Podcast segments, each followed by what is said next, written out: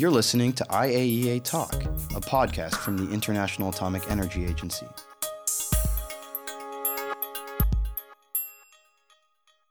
My name is Steve Thatchett. In this episode of IAEA Talk, we look into the international experts meeting hosted recently at the IAEA headquarters.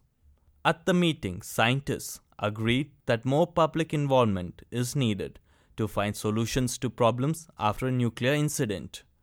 The sixth International Experts Meeting is part of a series of meetings to prepare the IAEA's report to strengthen nuclear safety worldwide.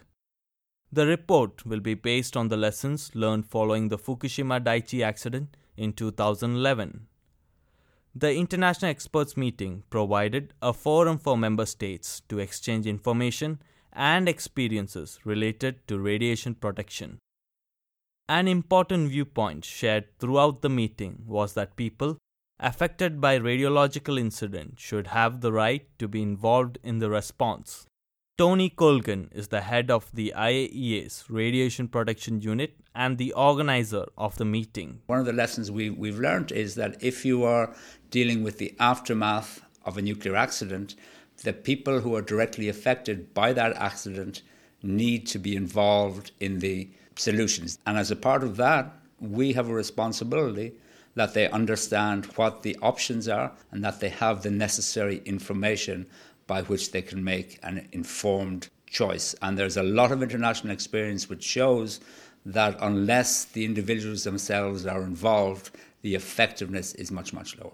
Public involvement generates trust, and if major institutions or authorities don't provide speedy and easy to understand information, then many people turn to social media to find their information. Such unverified information can fuel rumors. The meeting also addressed risk communication issues. Nancy Puerta is from the Argentinian Nuclear Regulatory Authority and she co chaired the section on risk communication. The communication is very important because the communication, for example, with the public, can force to government to take um, measures maybe that are not related with radio uh, radio protection. The meeting also looked into the importance of communication by the government and the scientific organizations. Proper communication with public can dispel myths about the effect of radiation Tony Colgan explains that scientists and government should work more closely with each other and interpret information for the benefit of public. There's a lot of emphasis on the numbers and our system is full of numbers and units and they're very technical and nobody understands them. And the emphasis has been far too much on the numbers and not on the underlying philosophy which gives rise to those numbers. The system itself there's an agreement that it's overly complicated, overly complex. It doesn't need to be so. Two more meetings are scheduled to take place, with the next one in March 2014. Thank you for listening.